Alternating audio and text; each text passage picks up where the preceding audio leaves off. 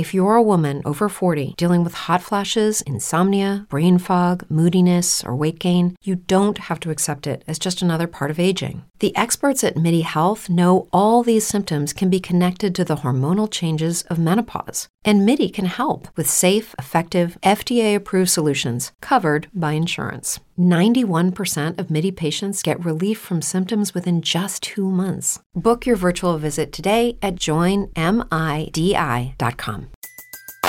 Everybody in your crew identifies as either Big Mac Burger, McNuggets, or McCrispy Sandwich, but you're the filet fish Sandwich all day. That crispy fish, that savory tartar sauce, that melty cheese, that pillowy bun. Yeah, you get it every time. And if you love the filet of fish, right now you can catch two of the classics you love for just $6. Limited time only. Price and participation may vary. Cannot be combined with any other offer. Single item at regular price. Ba da ba ba ba.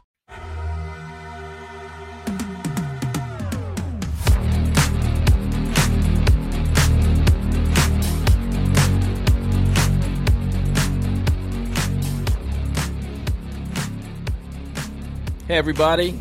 This is the Sixer Sense Podcast. I'm Uriah here with Chris. Rough night for Sixers fans. Although the Eagles are 10 and 1. Something to be happy about. How you doing, Chris? Um, I'm doing pretty good, all things considered. How are you? I got my Christmas tree up. Us too. Us too. We did it over the weekend. Are you a real tree guy or is your family artificial? Yeah, real tree. Yeah. What are what are the advantages and disadvantages in your opinion of a real tree? Before we get into it. Um, I mean, I'm not that involved in the decision making, to be quite frank with you, but I I I can certainly see the pros and cons. Well, what do you real, like? A real What do you- tree you can say is real, but it also makes quite a mess and requires a, more effort to maintain. So if you're a lazy person, you should probably go for the artificial. If you need something to do with your free time, maybe go for the real tree. save a lot of money over over a time period if you know you That's buy true. one artificial tree. Look, the moment they started putting lights into the artificial trees, where you don't have to wrap the lights, that I was sold on that. I was sold on that. But yeah, but anyway, Probably the way, yeah, probably the way to go, honestly. But uh, let, let's talk about the the Sixers now. Not not their best night of late. They've been on a bit of a hot streak lately, so naturally that had to come to an end at some point, and the end was tonight. Cleveland blew them out of the water pretty much from start to finish in this one. Uriah 113-85 was the final score. Tail of the game is pretty simple. Cleveland shot 60.8% from the field. Philly shot 41.6. wow. Cleveland shot 51.7% from three. Sixers hit 23.1% of their threes. And those numbers were, frankly, not even that indicative of what actually happened. I think the shooting margin was like 74% to 35% at one point. Like, like garbage time kind of skewed things back in Philly's favor a little bit. You know, you're not going to see a shooting disparity that big very often. Uh, Cleveland just did not miss very often in this game again, like six out of every ten shots, far more than half their shots were makes in this game, and far less than half of Philly shots were makes. Uh, so, what what were your main takeaways here, Uriah? We'll start with the front court. What, what did you think of these players? Yeah, I think that Embiid coming off of that Atlanta game, it seemed like he was trying to get his teammates involved. He made a really nice backdoor pass to Furkan Korkmaz in the, in the first quarter.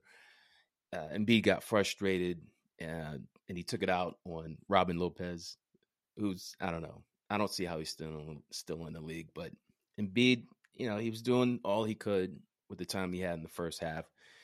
I think Harris was quiet all night. He had some nice dishes down low to your boy Paul Reed. Uh, really nice game for Paul Reed uh, until Cleveland just took off, and at that point it was kind of pointless to put him back in. Although he did get minutes in the second half. Tucker made a couple threes, um, was active on defense. The first quarter, Chris was pretty competitive. Uh, in the beginning of the game, the Cavs were really cold, and then the Sixers, you know, they gave back the lead, and it was a couple runs. But I think overall, the front court, um, they did the best they could, and defensively, they couldn't stop anything because they Cleveland just was making every shot from everywhere on the court. So I, th- I think the the front court did the best they could, but this just was not their night. Yeah, well put. Um, 19 points, 6 of 16 shooting from Joel. Not his best night. He was pretty easily the Sixers' best player, of course, because he, he almost always is, but not a lot of people had it going tonight. Joel didn't really have it going. He was pretty poor on defense by his recent standards. Philly has been one of the best defensive teams in the league lately. And not tonight. um, oh, got some background noise. Sorry about that. no worries. Um, live stream, guys. It, it happens. Um, yeah. so, yeah, I, I mean, like the defense was an issue tonight. Joel was part of the issue. I'm, I'm not too worried about it long term because obviously he's a tremendous defender and he'll probably get back to form pretty quickly. Um, and like you said, Tobias, 07, three points, not his best night, but um, no, no uh, yeah, Paul Reed was really good in the first half. Ended up with nine points on on four four shooting, one of the very few bright spots in this game, which is is something I'm always happy to point out. But you know, not a fun game to watch. You like you said, it was an. I think Philly got out to a nine two lead to start the game and things were looking pretty good. And then from that point forward, it was pretty much all Cleveland. And by the third quarter, I was I was getting ready to uh, occupy my time somewhere else. Yeah, yeah. So, yeah, not ideal. Let's let's talk about the guards now, Uriah. What did you take away from that group? Well, other than Shake Milton, who had 14 points, and Melton, who you know he's one for four from three had nine points. nobody else really stepped up on, on the guard sense. Furkan reverted back to old Furkan. And as far as uh, Thybulle is concerned, he hit that one three and then he disappeared for the rest of the game. Although he was a plus four when he was on the court. Look, when uh, Harden and and Maxey ha- have been gone this long, I mean, you do start to miss their production offensively. And I think Shake, as great as he's been, now that Embiid is back and he's going to feast more and, and get more shots within the offense, Shake is going to have to figure out where he can score in, at certain points in the game. So, so I thought the, the Sixers guards were less than what they needed to be tonight.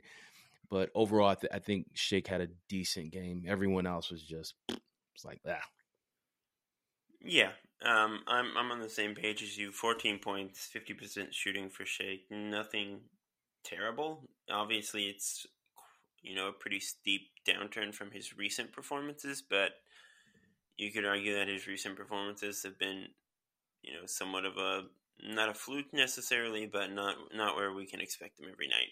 I'll say. Um, yeah, I mean, like he was the Sixers were all also like a minus 30 with Shake on the floor, which was the worst number on the team. So it, it just those oh, wow. units where it was where it was Shake running minus the show instead 30. of Joel were, were, not very good. Um, yeah, I mean, again, just not a lot of huge positives in this game. Like you said, Matisse hit one three and then was was pretty bad the rest of the oh, way. Furkan, yeah. not very inspiring stuff out of him. Melton has struggled a little bit with his shot of late. Nothing I'm too worried about, but again, he's really not a guy you can consistently rely on to create a bunch of offense for himself. That's not really his game, so he's going to have these lower shooting percentages when Tyrese and James aren't setting him up. Um, and yeah, I mean, like you said, in general, going back to your point about Joel earlier, and I think it was a really a symptom for the whole team. They just looked kind of hesitant on offense in this one. A lot of forcing passes instead of looking to score, and I'm not really sure why that was. Um, and you can credit Cleveland's defense to some extent. Clearly, they played good defense in this game, but um, it was it was a bit of a weird night. I, I think maybe they're searching for some rhythm again with with this particular group of players. Obviously, shaken being being the lead ball handler with Joel has not been a common theme over the years. So maybe that cut out to them a bit in this game. Cleveland is a much better defensive team than Atlanta, but yeah, I, I mean, in the end of the day, right? We can pretty much chalk this one up to Cleveland just shooting the lights out and Philly having an off night. I, I think it's pretty simple. It's nothing I'm personally panicking about. Um, but for you, Uriah, is there is there anything good we can take away from this game?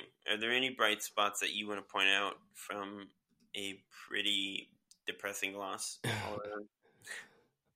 I think one of the things that stood out was uh, looking at, well, there was one point where the Sixers, I think they had under 10 turnovers. And then I guess when the, the subs came in in the fourth quarter, they started just flipping the ball around. But the Sixers, they did take good, pretty good care of the ball for the majority of the game. And the one thing that I'm really, really enjoying is seeing Shake Milton get to a level of confidence where it's like a tipping point for him, where once he hits that that level, the game will just slow down for him, and he's starting to make better decisions with the basketball. Once he turns that corner and he gets in the lane, he has this the scoop shot that is really difficult for a defender to reach because Shake has really long arms, and he's really he has a really good handle of the ball, good control. So whether it's left or right, he turns that corner and he's going to get to the rim and he's going to score. Uh, PJ, we talked about it earlier. He hit some some shots. It was nice to see him do that, and I really like what I see from Reed. It seems like every game he appears to be much more aware of where his body is in reference to the basket. He's uh, sealing guys off underneath the rim, and it gave Tobias an opportunity to feed him down low multiple times in the second quarter and he got the ball, went up, and got several easy layups. So seeing that from Paul Reed is really impressive. It's funny in the second half, uh, Montrezl Harrell had the ball, same same exact situation as Tobias in the first half, and Reed was trying to seal off and get position, and Montrezl Trez got ticked off at him and like kind of yelled at him, like, okay, like he's just probably doing what he's told and he's you know barking at Paul Reed, but maybe that's like a competitive for minutes thing. But what about you? Is any any anything good to take away from this horrible loss? Yeah, um, a lot of the same notes for me. I, I think Paul Reed's the big one. Like you said, he just looks much more comfortable offensively within his role. He's he's really leaning into that like role man um, skill set. And once James gets back, that's going to help him coexist with James quite a bit. He's rolling to the rim, finishing, making easy shots. Not as much like wild spinning dribbles in the middle of the court, which are fun every now and then, but not always the best use of his time on offense. So it's really good to see. Again, nine points, four four in fourteen minutes. Got five rebounds, had a block. Like, just sustained really excellent play from Paul Reed lately.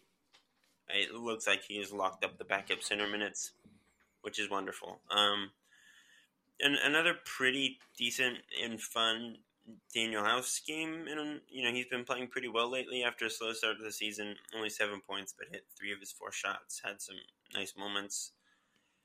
Um, and yeah, PJ Tucker hit two threes, which is nice to see after his recent struggles like we said on the last podcast, he's kind of due f- to come around in that respect and start hitting some shots. So hopefully, this is the start of a more prolonged hot streak for him. That, that's the hope, at least.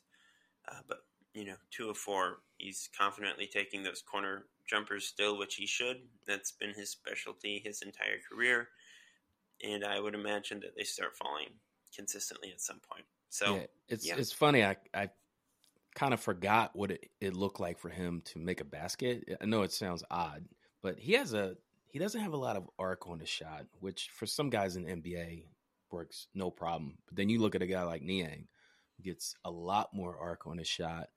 Uh, he didn't have a particularly good game tonight, but but yeah, I, I, just forgot what it looked like for him to to score. Yeah, it, has been few and far between lately. Um, so, what do we think about this Cavs team, Uriah? Let's finish it out talking about Cleveland a bit. They are now going to be two games ahead of Philly in the standings after this one. They obviously started the season winning eight of their first nine.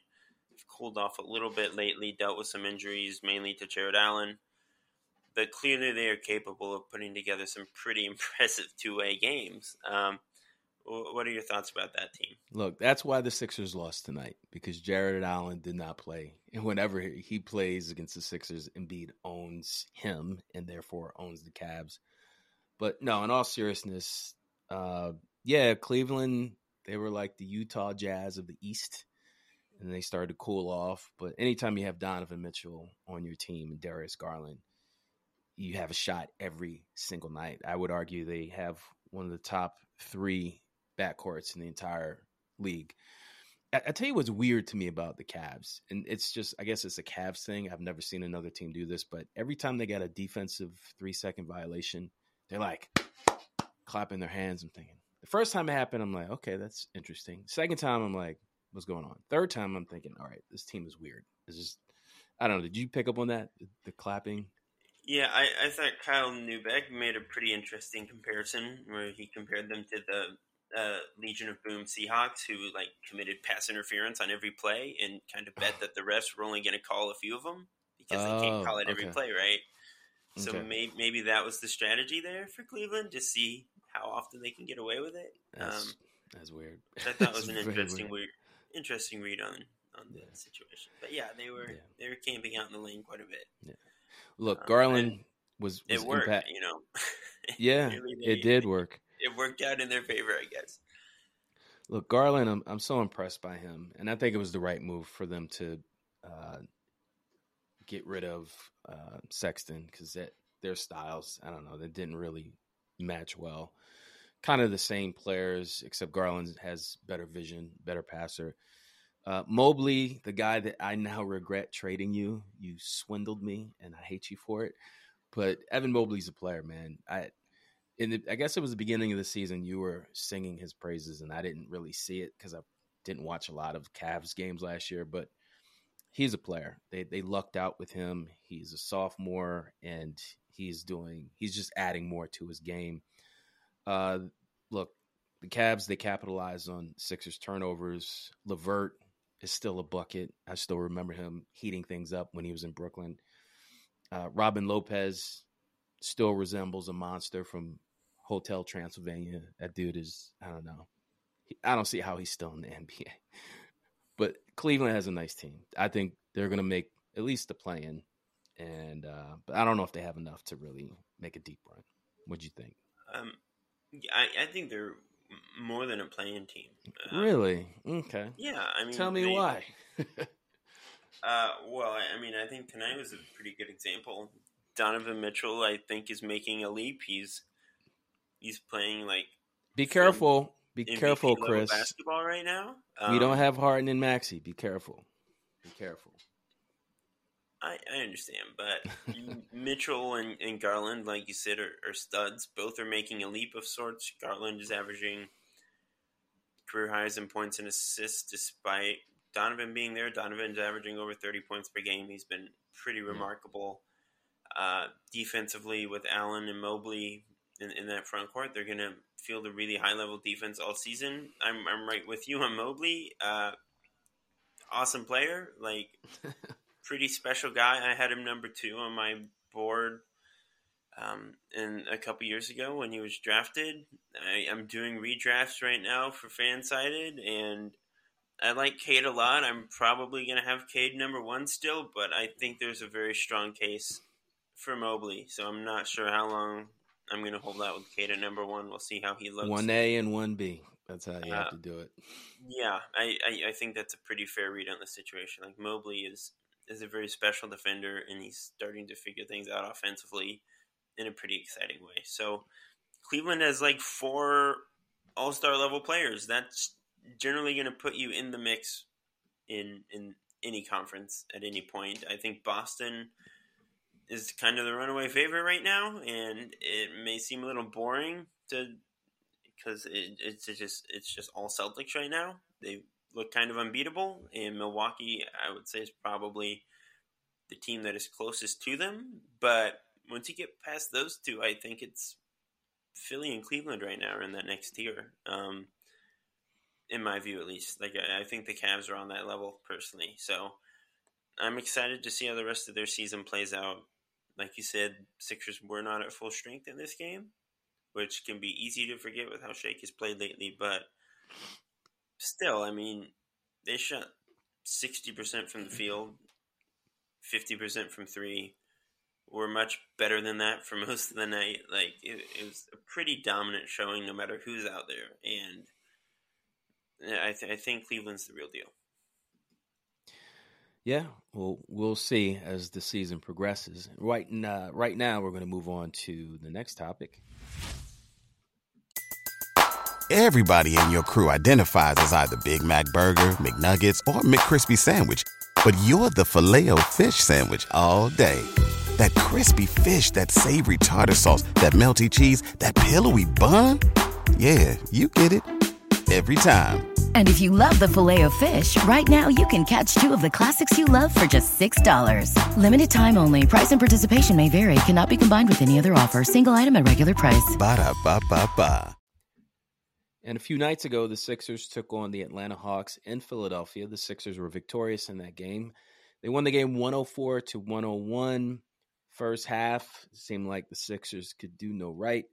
And then they turned it around in the second half. Joel Embiid pretty much rescued them uh, in the final minute, especially with a key defensive block um, in the paint. It was like an alley oop that Trae was trying to get to uh, John Collins. But some team stats Sixers shot 45% from the field, Atlanta shot 50% from three point land. The Sixers only shot 35% compared to Atlanta, 44%. I think the game was won in the paint. The Sixers had 52 uh, points in the paint compared to Atlanta, who had 42. And also, Chris, the Sixers took care of the basketball much better. They only had 12 turnovers that night, while Atlanta turned the ball over 20 times. So, in your opinion, Chris, uh, let's go to the Atlanta game. But let, us focus on Joel because it was his first game back in quite some time. Um, what were your thoughts about Joel's return? How did he look to you that night? Um, pretty good, I'd say. Uh, Thirty points, eight rebounds, seven assists, two steals, two blocks, fifty percent from the field, thirteen trips to the free throw line, hit twelve of them. Not a lot of room for complaint. Uh, like you said, he he scored the team's last eight points. Like he he's done this a few times this year now, where he just basically takes over down the stretch and is Philly's entire offense in the end of the fourth quarter, and it goes quite well. Like he's really emerging as one of the elite closers, which was not the case early in his career. Like that's a time and place in the game that he has improved immensely, and he deserves a lot of credit for that, for becoming the kind of player who the Sixers can just kind of hand the ball to and you know expect good things from. So I mean, he's always been that kind of player, but the, the turnovers are down, and he's much more confident and patient in those late game situations. I, I think y'all know what I mean. Um, yeah, I, I, mean, pretty great stuff for your first game back from an injury. Obviously, the Sixers are glad to have him back. I'm sure. Um, he, he helps quite a bit on both sides of the ball. You mentioned the defensive play to ice the game late. Really good stuff from Joel. Yeah you could tell he he had a little rust. He had to shake off. He only took 18 shots. Shake took more shots than Embiid, and Harris also took 18. And with that rust comes being a little bit reluctant with the ball in certain situations. He had four turnovers that game, but he feasted from the line. It seems like Atlanta, they always send Embiid to the line dozens of times, and uh, he only missed one foul shot that night it was good to see him back. It was good to know that you have that defensive anchor in in the uh, you know in the in the rim area.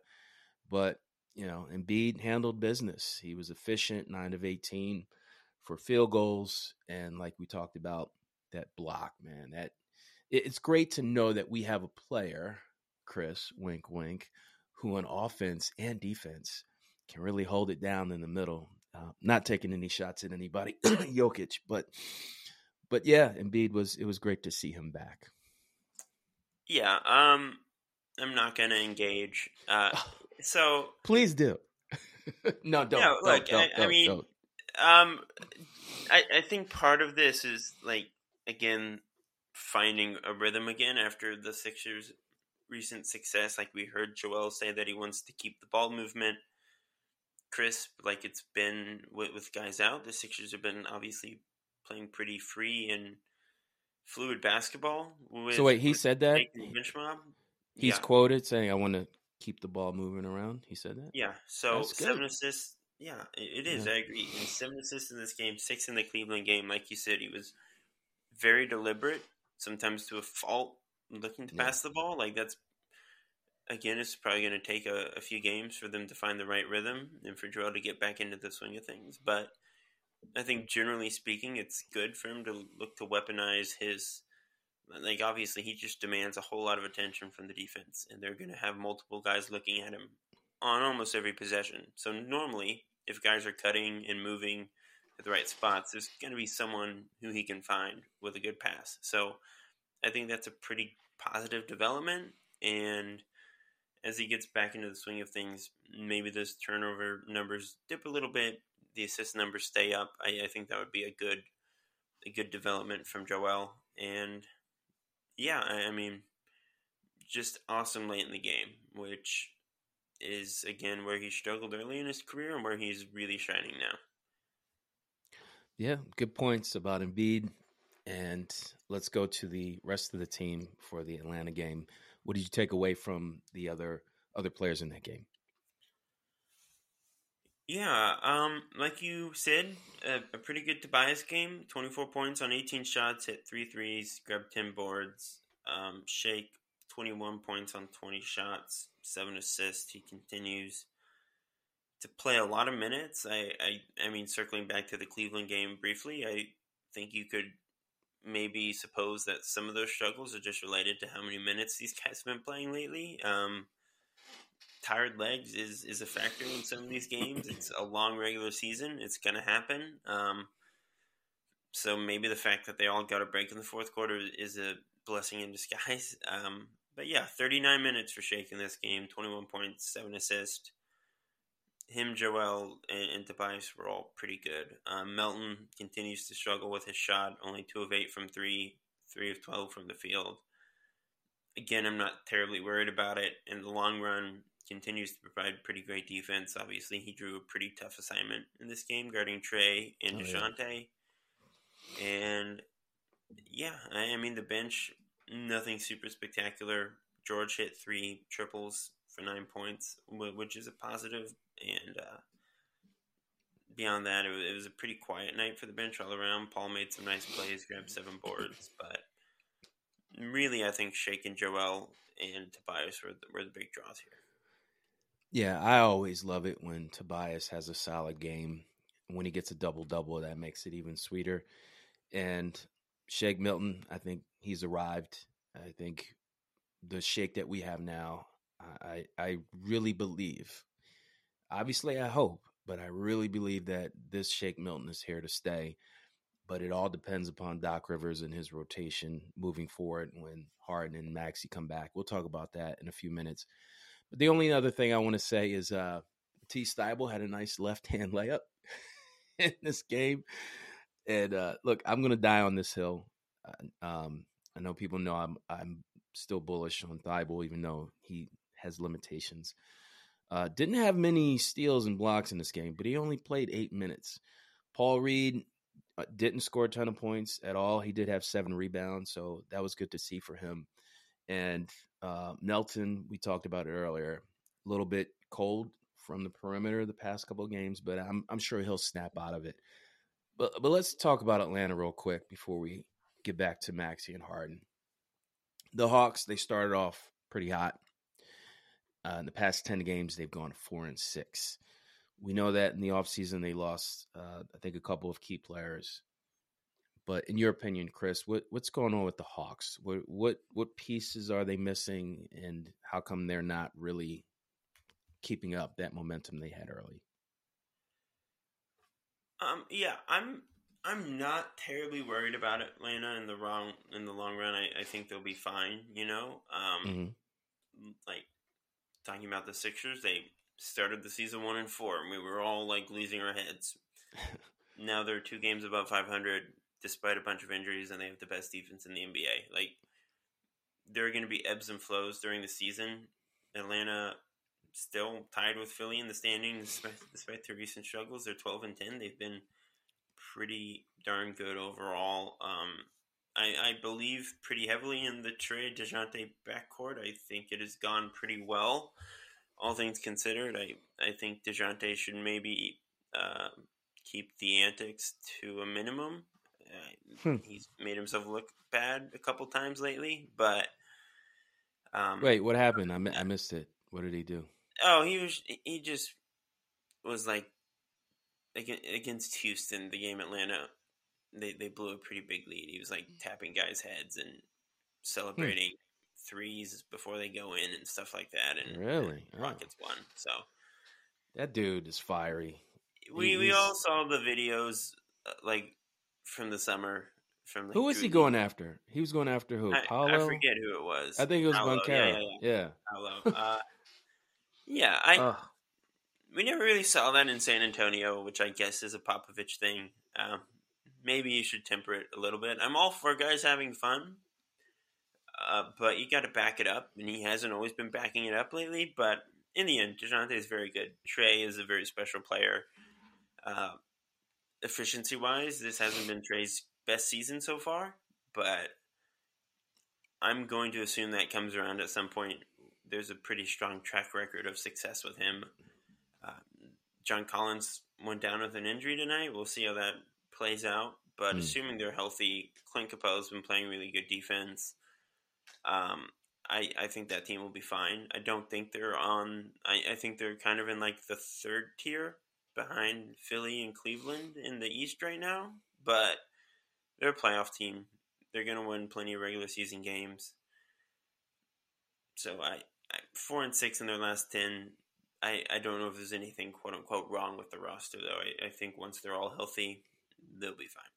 Okay. Good point with the ebbs and flows of an NBA season. I do think they miss Kevin Huerter, though.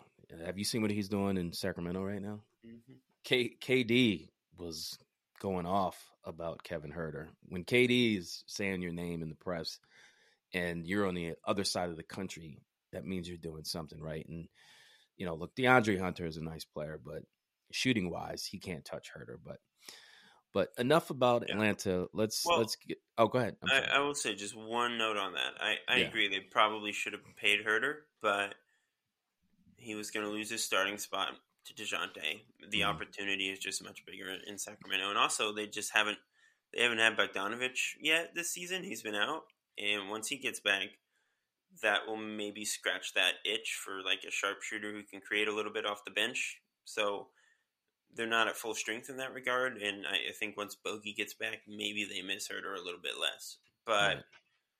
yeah, you know, health is is paramount for every team, and Atlanta hasn't been fully healthy yet. So Bogdanovic, that guy. All right, let's go to the next topic.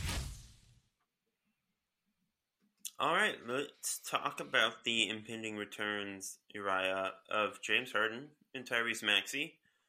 Uh, Maxey is, according to Kate Scott on the broadcast, I believe, out of the boot today, which is a positive sign in his Yes, I saw uh, that. path to recovery. Um, and we got some news from James Harden as well. According to ESPN, he is looking to return potentially in their upcoming game against Houston um, over the weekend. So we're going to get James back potentially in a couple games here, Uriah. We talked on the last episode about how complicated it may or may not be once those guys get back, given the success of Shake. How do they handle his role with how dominant he's been? How do they handle De'Anthony's role? We've seen a little bit, especially with the Cleveland game, of the growing pains of incorporating Joel back into that ecosystem. now that we've seen how effective this Melton Milton backcourt is, do you think Doc is going to limit the minutes for Harden and Maxey the rest of the season? And, and, do you think he should? Like, should he lean into the depth there in the backcourt? If if he's smart, he will. But we all know that Doc is going to do what Doc does. Uh, so if he if he, I don't know if his wisdom permeates throughout the locker room and and he listens to the people that can see what he can't see, then I hope he does. Uh, and, and for a couple of reasons. I have a stat here, Chris, from Sherm Barnard, who writes for Heavy.com, used to write for Philly Sports Network. Really good stuff uh, when I follow him on Twitter. He posted today that James Harden and Tyrese Maxey both rank in the top 14 in the NBA for minutes per game. Harden plays 36.8 minutes a game, Maxey 36.4, which blows my mind. Not for Maxey, because he's what, 22, 23. Harden's 34 years old and he's playing 36.8 minutes a game. Not I, and you we can we can't speculate and say, oh, the reason why they got hurt is because they play all these minutes. But it surely doesn't help. So I, I would hope for some of the reasons you mentioned with Shake coming about with his game, confidence. Obviously, Melton is a nice addition in the backcourt off the bench. I, I hope that Doc limits their minutes because you're going to need Harden in the playoffs with fresher legs. You're going to need Tyrese Maxey, you know, not burnt out, running three, four miles a game, whatever crazy stat that he he does every NBA game that he plays in. But but that's me. I, I hope he does, and I think it could reap the team could reap really great benefits if he does. Yeah, I agree. I mean, it's pretty simple math. The more time someone is on the floor, the greater the opportunity for them to get hurt. It doesn't necessarily have to be an injury specifically related to the fact, like to fatigue, but Maxey had played, I think, 20 of 24 minutes in the first half of that Milwaukee game before he got hurt. Yeah. If you're playing that often, it's just a greater chance that some freak action is going to happen. Like, it's not even so it's I agree it's an issue for both of them, especially for James, who is coming off years of dealing with a lingering hamstring issue, who worked so hard over like like he's in his he's getting into his 30s now. Like why why are you playing him that often? There's no good reason for it when you have Tyrese. And now that we know that Shake can do what he's doing, now that we know that Melton can scale up and do some stuff, that Joel can play make at the level he's playing, you just don't need to do it like save him for the playoffs, you might sacrifice a little bit of regular season success if you play James 33 minutes a night instead of 36, mm-hmm. which it seems like a small difference in the moment, but it adds up over time. And yeah, so so once James and Tyrese eventually get back, I, I do think Doc should be smarter with their minutes. I think we should be building rest days into the schedule for James and Tyrese and Joel. I know you're not a huge fan of that, but like just strictly from a we want to win a championship perspective, it's probably the smart thing to do. Um, and for Tobias too, Tobias has had his own injury scare this season. He's playing a lot of minutes. Should probably give Tobias a bit of a breather every now and then too. um, so yeah, I, I I do agree with you on that front. I, I think it's something that Doc needs to look to do.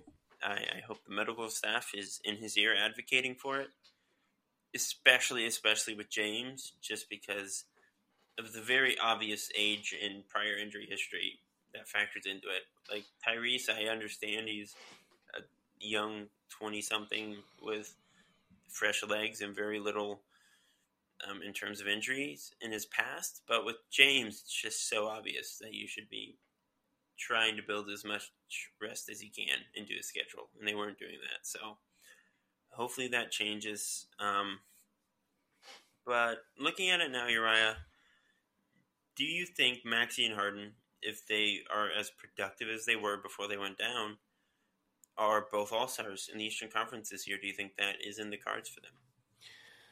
I have some stats. You ready for this? Oh, yeah. So I went on uh, fan- our fantasy ESPN.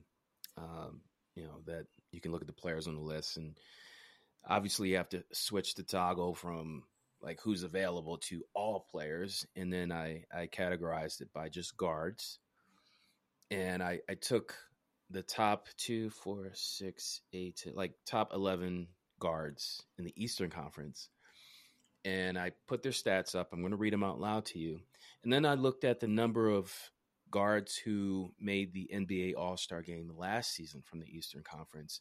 There's a total of seven. All right. So that cutoff number is seven.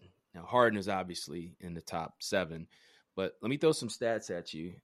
Maxey is is in this list, but we'll look at the stats and then we can debate if he can make it uh, as an All Star. So James Harden, based on fantasy point stats, Harden is averaging 22, 10, and 7. The second number is assists. So 22 points, 10 assists, 7 rebounds. Trae Young is second, 27, 9, and 3.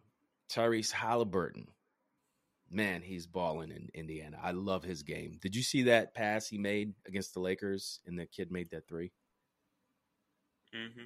Oh, that was that was a great play. Um, if you get a chance, watch his uh, interview. What was going through his mind in those last seconds? Just pure point guard, man. Anyway, uh, D. Mitch, uh, fourth on this list. He's averaging 28, 5, and 4. Dejounte Murray is averaging 26 and 6. Jaylen Brown, 26, 3 and 6. Darius Garland, 22, 8 and 2. So if just by fantasy numbers, assists, rebounds, and points, those seven players would probably make the team. So the next four are Bradley Beal, Kyrie Irving, Jalen Brunson, and Tyrese Maxey. Beal's numbers 23, 5, and 3. Kyrie, 24, 4, and 4. Brunson, 21, 6, and 3. Maxey, 23, 4, and 3. Might seem like a long shot, but based on those numbers and the criteria to make it in as an Eastern All Star, we know Harden's in.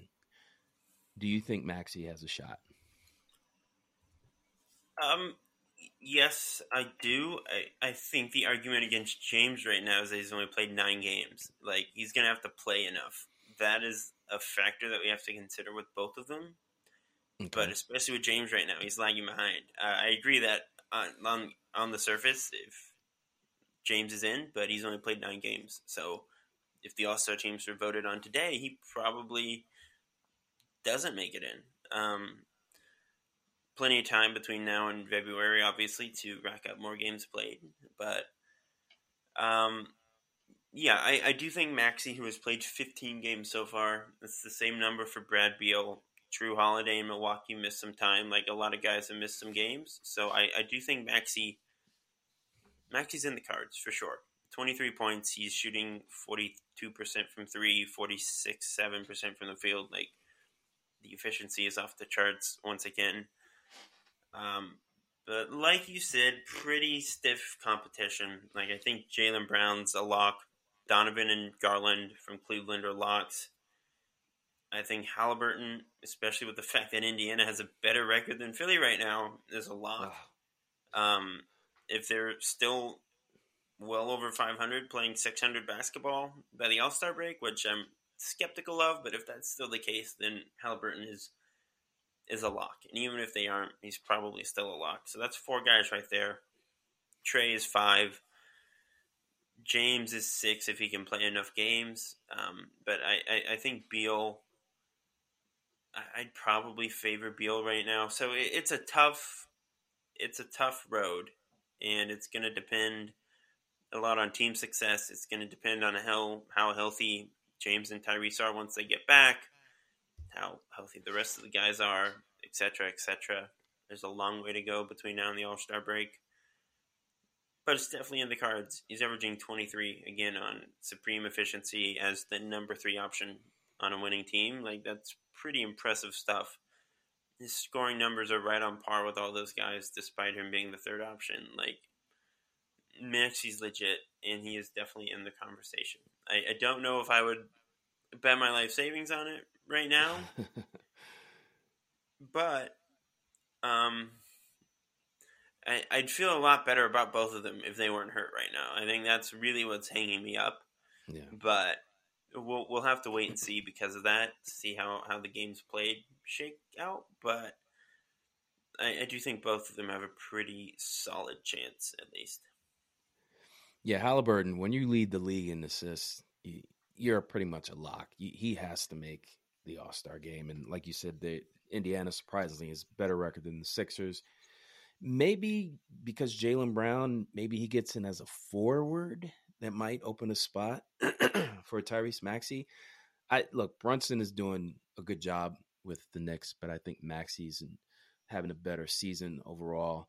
Maxey's getting a lot of national attention. Like you hear people talking about him, whether it's Jalen, Jalen, uh, oh my goodness, so many Jalen's going on around these days. I was about to say Jalen Hurts, um, but Jalen Rose is high on Maxey. You listen to um, Chris Vernon on their podcast with Kevin O'Connor. They love Maxey. Look, Maxey is is he's an electrifying player, not just an efficient shooter, but he can finish with the best of them. And he's only 6'2, 6'3. So, and look, Kyrie's missed a lot of games himself. He's not having the most efficient year. Yeah, Kyrie's out. out. Kyrie, Kyrie's not good enough. Yeah, Kyrie. Yeah.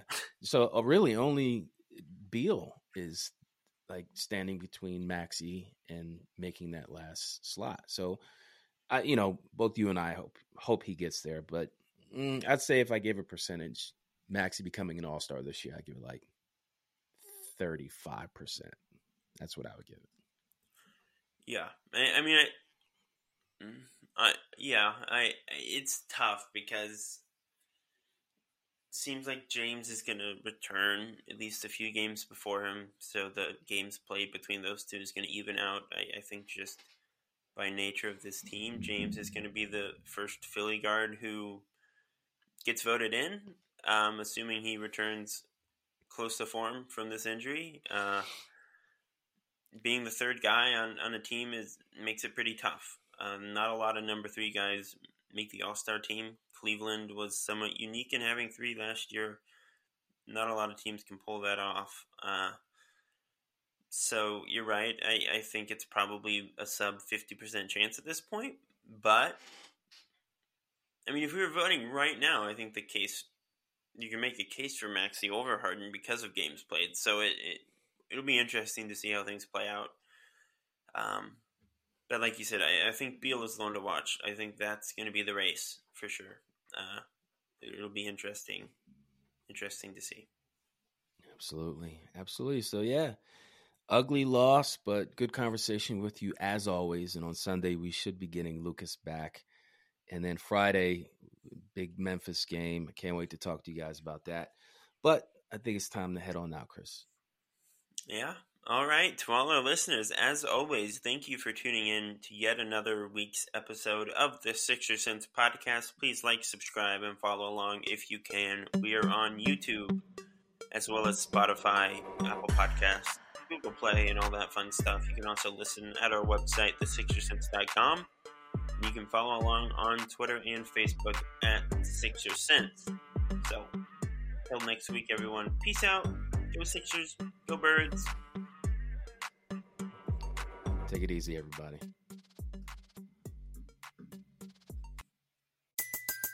Everybody in your crew identifies as either Big Mac Burger, McNuggets, or McCrispy Sandwich.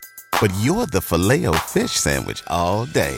That crispy fish, that savory tartar sauce, that melty cheese, that pillowy bun. Yeah, you get it every time. And if you love the filet of fish, right now you can catch two of the classics you love for just $6. Limited time only. Price and participation may vary. Cannot be combined with any other offer. Single item at regular price. Ba da ba ba ba.